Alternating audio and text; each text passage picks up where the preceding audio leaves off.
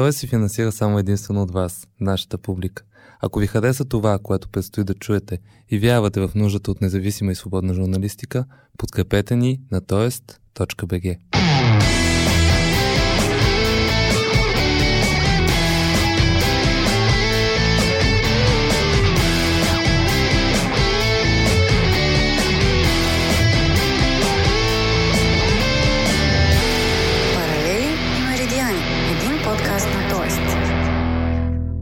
Здравейте, честита нова година.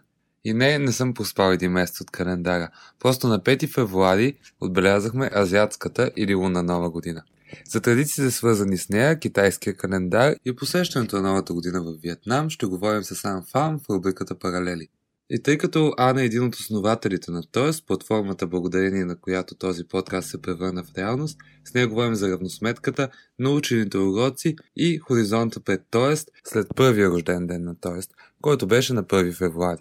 Първия рожден ден на една медия, която разчита само на вас, нашата публика, за своето финансиране и която се концентрира върху така наречената бавна журналистика, анализ и тълкуване на новини, а не сензационност или пък актуалност на всяка цена. Накрая в рубриката Меридиани ще насочим погледа си към една южноамериканска държава, която е във фокуса на медийното внимание по света в последните години. Това е Венесуела. А поводът да говорим за Венесуела, за съжаление, не е позитивен. Сериозната икономическа криза, в която страната изпадна след срива на цените на петрола през 2015, доведе до дълбока политическа и обществена криза. По преценки на неправителствени организации, всеки трети венецуелец си ляга гладен, а страната вече са напуснали повече от 2,5 милиона, или близо 10% от населението. Реакцията на правителството, водено от президента Николас Мадуро, е свързана с репресии, заглушаване на свободните медии и нажежаване на напрежението с голяма част от международната общност, която Мадуро често обвинява в конспирации и довели до ситуацията в страната. Наскоро председателя на парламента на Венецуела, Хуан Гуайдо, се обяви за временен президент на страната до насрочване на нови избори. А повечето западни държави го подкрепиха, в това число САЩ, Германия, Франция и други. Мадуро пък продължава да получава подкрепата си от Русия, Турция и Иран.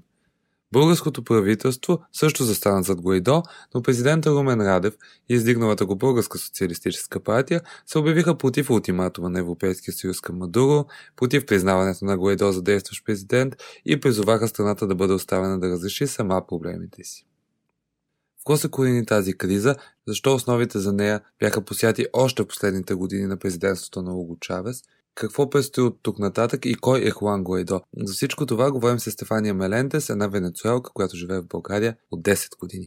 Преди това обаче започваме с рубриката Паралели, където ще си говорим за лунната азиатска нова година.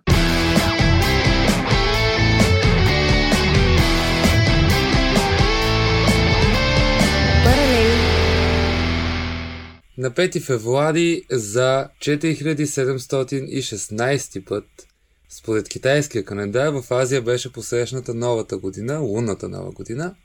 Ан Фам има интересен пост в своя блог относно посрещането на лунната нова година във Виетнам преди няколко години. Може да намерите линк за него в описанието на подкаста. Но сега ми се иска да ти задам още няколко въпроса. Това е нещо наистина изключително интересно. Първо, здравей! Здрасти! И честита нова година! Честита нова година! Поговорим за символа на тази година. Този път е свинята. Какво означава това? Свиня или глиган, зависи от, може би, превода. Това е последното животно в последната зодия в китайската астрология и като цяло се води животното, което е най-добре, най-щастливо, най-доволно. Събира всичките позитивни неща от всичките зоди в себе си. Така че най-вероятно такава и символиката на годината. Според въпросната астрология, аз не се интересувам особено много, но съм чела покрай това, че аз самата съм родена в годината на Григана. Така че съм едно малко пресе. Добре, да си погледна. И освен това си много щастлива. Да, така се твърди в въпросната астрология, че трябва всичко да ми е лесно, всичко наготово, щастието да блика от всички страни и въобще да съм под щастлива звезда родена. Ти описваш надълго и на широко традициите всъщност във вашето семейство по срещането там, твоите роднини, които са във Виетнам. Интересно ми е какво си пожелават хората там за новата година? Ами не мисля, че хората по света си пожелават по-различни неща от България, нали? Здраве, береке, добра реколта и така нататък, щастие, късмет, пари, успехи и така. Но в общи линии това са нещата, които си пожелават, не казват за много години. Това ми е интересно защо е така, но не съм задълбавала в проучването на този въпрос. Аз, например, много харесвам това в българския за много години. Споменаваш за една от традициите, свързана с изпращането на необходими неща на мъртвите, едно от които е пари. И всъщност традицията е да се горят пари, защото те така отиват към тях. Да, то не само пари, горят се всякакви хартиени неща, които са лесни за горене. И в последните години, колкото в модерни времена, вече се горят всякакви неща от хартия. Включително съм виждала, как да кажа, предприемчивият виетнамец се измисля бизнес ниша. И включително има хартиени телевизори, DVD-та, PlayStation-и, автомобили и така нататък. Така че приема се, че ритуалът на горенето е вид изпращане на въпросното нещо, дали е вещ, дали са фалшиви банкноти.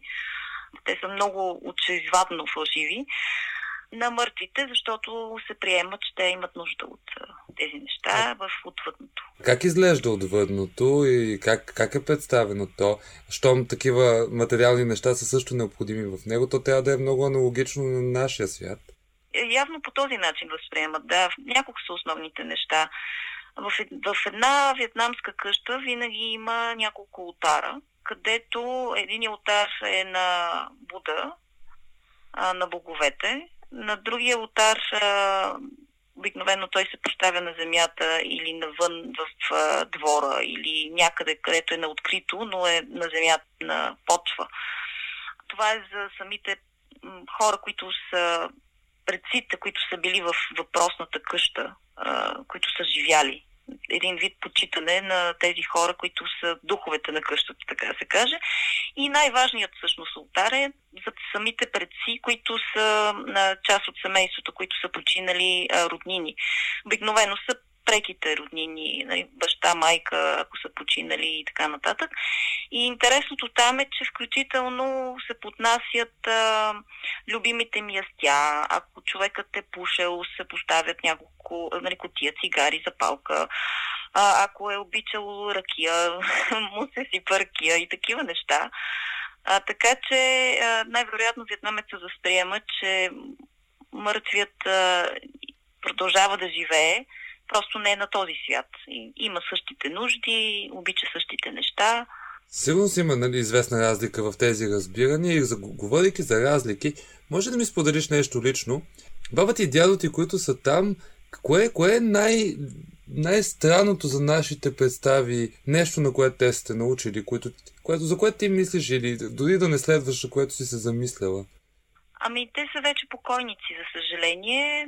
И двамата всъщност винаги са били шивачи. Те са имали едно малко шивашко ателие, с което са успяли всъщност да отгледат и възпитат 10 деца, което, нали, всъщност е доста сериозно. Да, винаги са били много прагматични хора, търговци, предприемчиви. Баба ми тя живя до 83 или 4 годишна възраст, ако не се лъжа точно.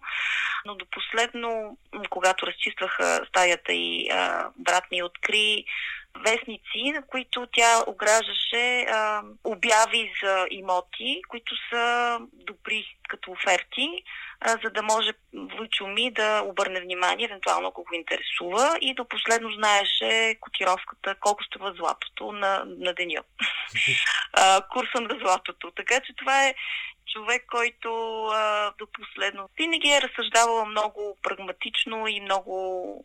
Дори не става въпрос толкова за материалното, колкото все пак тяхното поколение е трябвало основно да оцелява 20 годишна война, през която те са преминали през много глад, много мизерия и всъщност Може би това съм взела до някъде от тях.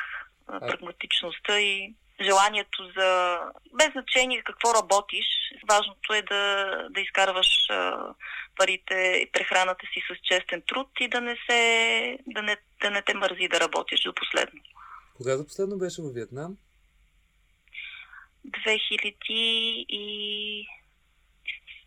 2017, ако не се лъжа. Добре. Или 2016, да. Сравнително скоро, да. Спомена войната. Личат ли си още белезите от войната и как изглеждат те? Не би казала. Страната се движи много скорошно в икономически смисъл. Нали, навсякъде наричат Виетнам новият азиатски тигър и прочее, и прочее. Това си има своите големи плюсове, но и доста минуси. Но не бих казал, че има следи от войната. По-скоро имаме един умален модел на Китай. Така, води се свободна пазарна икономика, но изключително сериозен държавен монопол в големите сфери, включително в медиите. И имаш една страховита корупция от най-ниското до най-високото ниво. Нашата рубрика «Китай отвътре» на Стефчо Врусинов. Аз всеки път, когато чета нещо ново там, все едно си представя през цялото време Виетнам. Но просто в по-малък мащаб. Малък, на 100 милионен, но така. Спомена нашата рубрика. Не е тайна, че ти си един от създателите на ТОЕСТ. ТОЕСТ, който навърши една годинка. Освен честита нова година и честит първи рожден ден на ТОЕСТ. Един въпрос имам, свързан с това нещо. Кое е най-позитивното, което се случи на теб във връзка с проекта ТОЕСТ? В какво той се различава до такава степен, че да продължава да те мотивира да се занимаваш с него? Много са позитивните неща. Едно от тях е, че се запознах с изключителни хора, професионалисти, експерти в своята област и най-вече много утвърдени журналисти, но най-основно хора, които прегърнаха и доста наудничевата ни идея на нас, четиримата основатели. И просто повярваха, че това нещо си струва да съществува, колкото и да е трудно. Другото, което е позитивно е, че макар и с охлювски стъпки, приплъзвания, растем като интерес към нас от най-различни места, неочаквани за нас. Получаваме подкрепа под една или друга форма. Не става тук въпрос само за читателските дарения, на които изцяло само разчитаме, за да финансираме всичко. Става въпрос за помощ, за съвети, за подкрепа, за браво, нали, включително, което до голяма степен вдъхновява и ни кара да продължаваме. Иначе с какво толкова се различаваме, в много отношения сме радикални. Не сме нещо абсолютно ново, не сме измислили топлата вода, но смятам, че съчетанието между няколко неща, на които много държим и не искаме да се откажем от тях като принципи, до някаква степен ни прави по-различни. Ан Фам с един интересен разказ за азиатската нова година и равносметката след първите 12 месеца на ТОЕСТ. Благодаря ти! Сега от разказ за Виетнам отиваме на един разказ за буквално другия край на света, а именно Венесуела, в рубриката «Меридиани».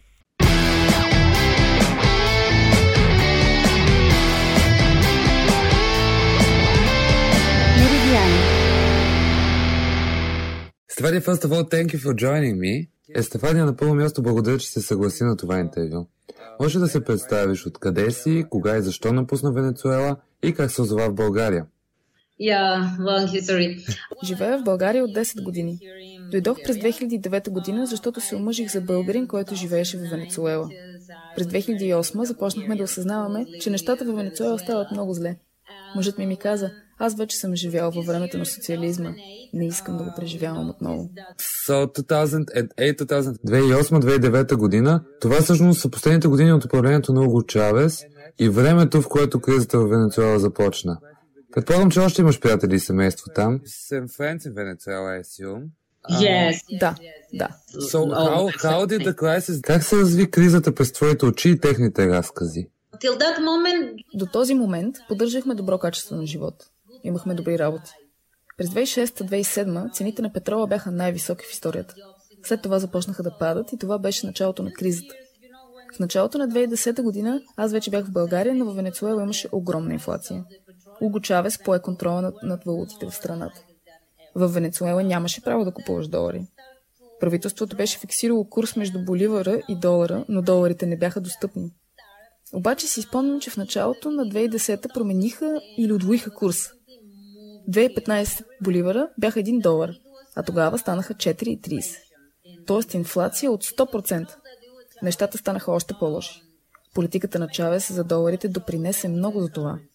Ограничението да купуваш международни валути не намалява търсенето им.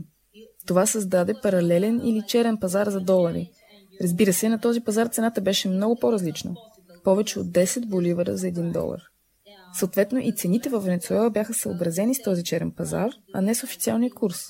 Така икономиката започна да бъде унищожавана и всичко това се превърна в гнездото на най-голямата корупция.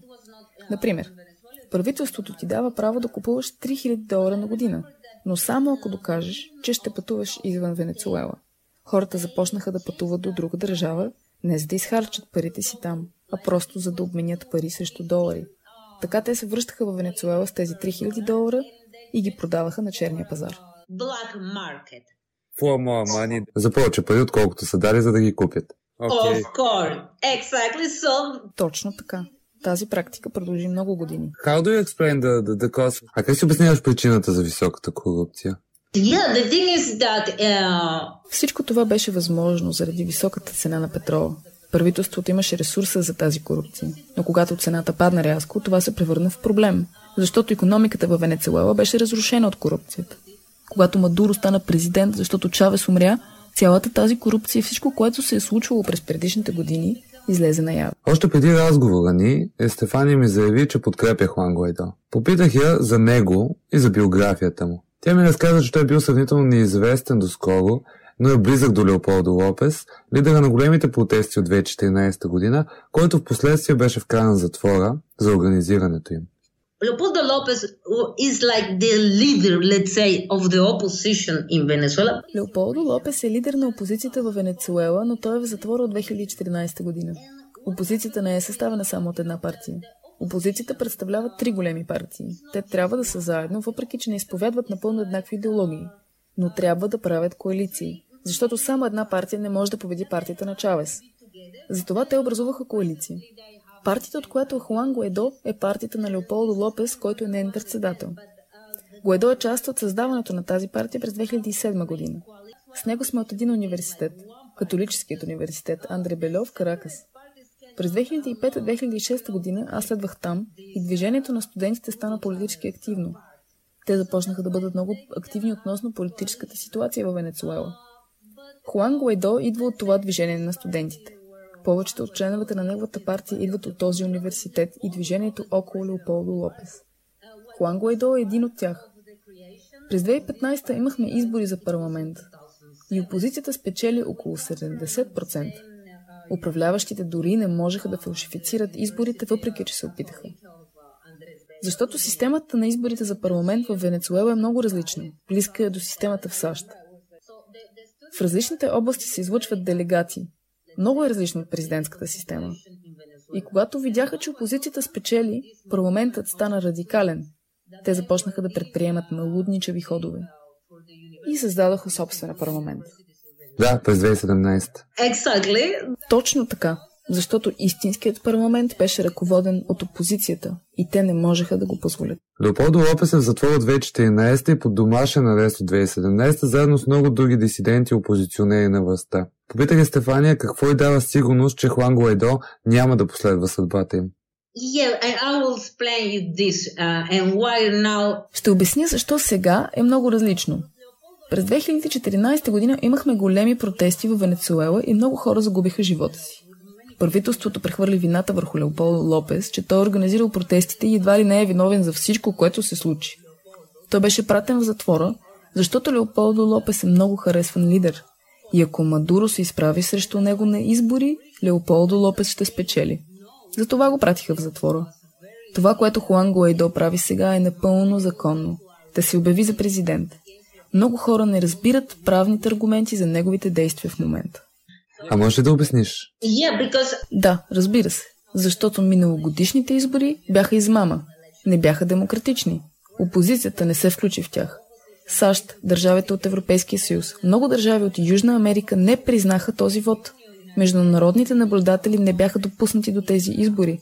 Според Конституцията, ако по някаква причина няма легално избран президент, президентът на парламента трябва да поеме отговорността. Но какво се случи? Опозицията е съставена от 3 партии. Когато спечелиха парламентарните избори през 2015 и поеха контрол през 2016, те се съгласиха, че всяка година президента на парламента ще бъде лидера на всяка една от партиите. Затова и преди Хуан Гуайдо не беше във фокус, защото първата година председателят на парламента беше от партията на Енрике Каприлес. Втората година беше от друга опозиционна партия, а тази година партията на Леополдо Лопес трябваше да поеме председателството на парламента. Тази партия е истинският лидер на опозицията. Затова и членовете на тази партия са най-преследвани. Аз имам леля, която е част от Народна воля. Тя беше много близка с Леополдо Лопес. Познава добре и Хуан Гуайдо. Тя трябваше да избяга от Венесуела миналата година, защото искаха да я пратят в затвора. Нямаше как да подминем и американските интереси в района. Правителствената пропаганда на Мадуро се основава на това, че Вашингтон иска да открадне нефта на Венесуела и оркестрира тежката икономическа ситуация, в която страната се намира. Мадуро обвинява и опозиционерите, че работят заедно с САЩ. Разбира се, че работят с щатите. И съм сигурна, че от САЩ съветват Хуан Гуайдо през повечето време. Много хора казват, американците искат нашия петрол. Но добивът на петрол във Венецуела винаги е бил свързан с САЩ. Аз не мисля, че техните намерения са свързани само с петрола. Според мен, истинската причина американците да ни помагат трябва да бъде погледната в малко по-международен геополитически план. Доналд Тръмп има планове да бъде преизбран. Как може да бъде преизбран? Те трябва да имат серия от постижения през този мандат. И Тръмп да се превърне в освободителя на Венецуела със сигурност ще му помогне да бъде преизбран след 2 години. Много е важно да се знае, че във Флорида латиноамериканската общност е огромна. От Венецуела има около 300 000 души само във Флорида. А и Тръмп има слава, че е против латиноамериканци, мексиканци и така нататък. Но ако се превърне в този, който е победител на диктаторски режим във Венецуела, той ще спечели. Попитах Естефания за мнението и във връзка с позицията на българския президент Румен Радев, че страната ни не трябва да подкрепя общоевропейската позиция и да се меси във вътрешните работи на Венецуела. Трябва да бъда честна с теб. Аз не знам много за българската политика. Разбира се, знам Бойко Борисов, но не бях запомнила името на президента. Това е позитивно за България и за мен. Не можете да си представите. За мен като венецуелка, която живее от 10 години в България, да не знам как е името на президента, това значи, че политиката в България не ти изяжда живота. Ако живееш в Венецуела, е невъзможно да не знаеш името на президента или какво се случва на политическата сцена, защото политиката в Венецуела те изяжда. Не искам да правя заключения за неща, които не познавам добре, но фидбакът, който получих след декларацията на Радев е, че той е проруски настроен, че е един вид социалист. А пък за Бойко Борисов говорят, че е проамерикански. Всичко това ми показва, че в България има 2 политически реалности. Това, което Радев казва, е същото, което казват социалистките правителства. Той всъщност се опитва да бъде неутрален. Той казва, аз няма да кажа, че съм за Мадуро, но съветвам да не се признава Гуайдо. Но това, което мисля за тази ситуация е, че когато се случва неправда и заемеш неутрална позиция, ти подкрепеш потисника.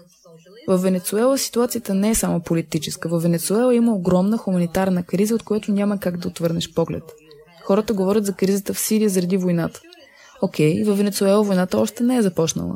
Но ние имаме общо взето същия брой загинали. Защото нямаме храна, нямаме лекарства, хората умират. Това не е въпрос на политически ляво и политически дясно. Това е въпрос на хуманност. Държавите трябва да разберат, че хората не могат да разрешат тези ситуации сами. Не можем да се справим с този кошмар.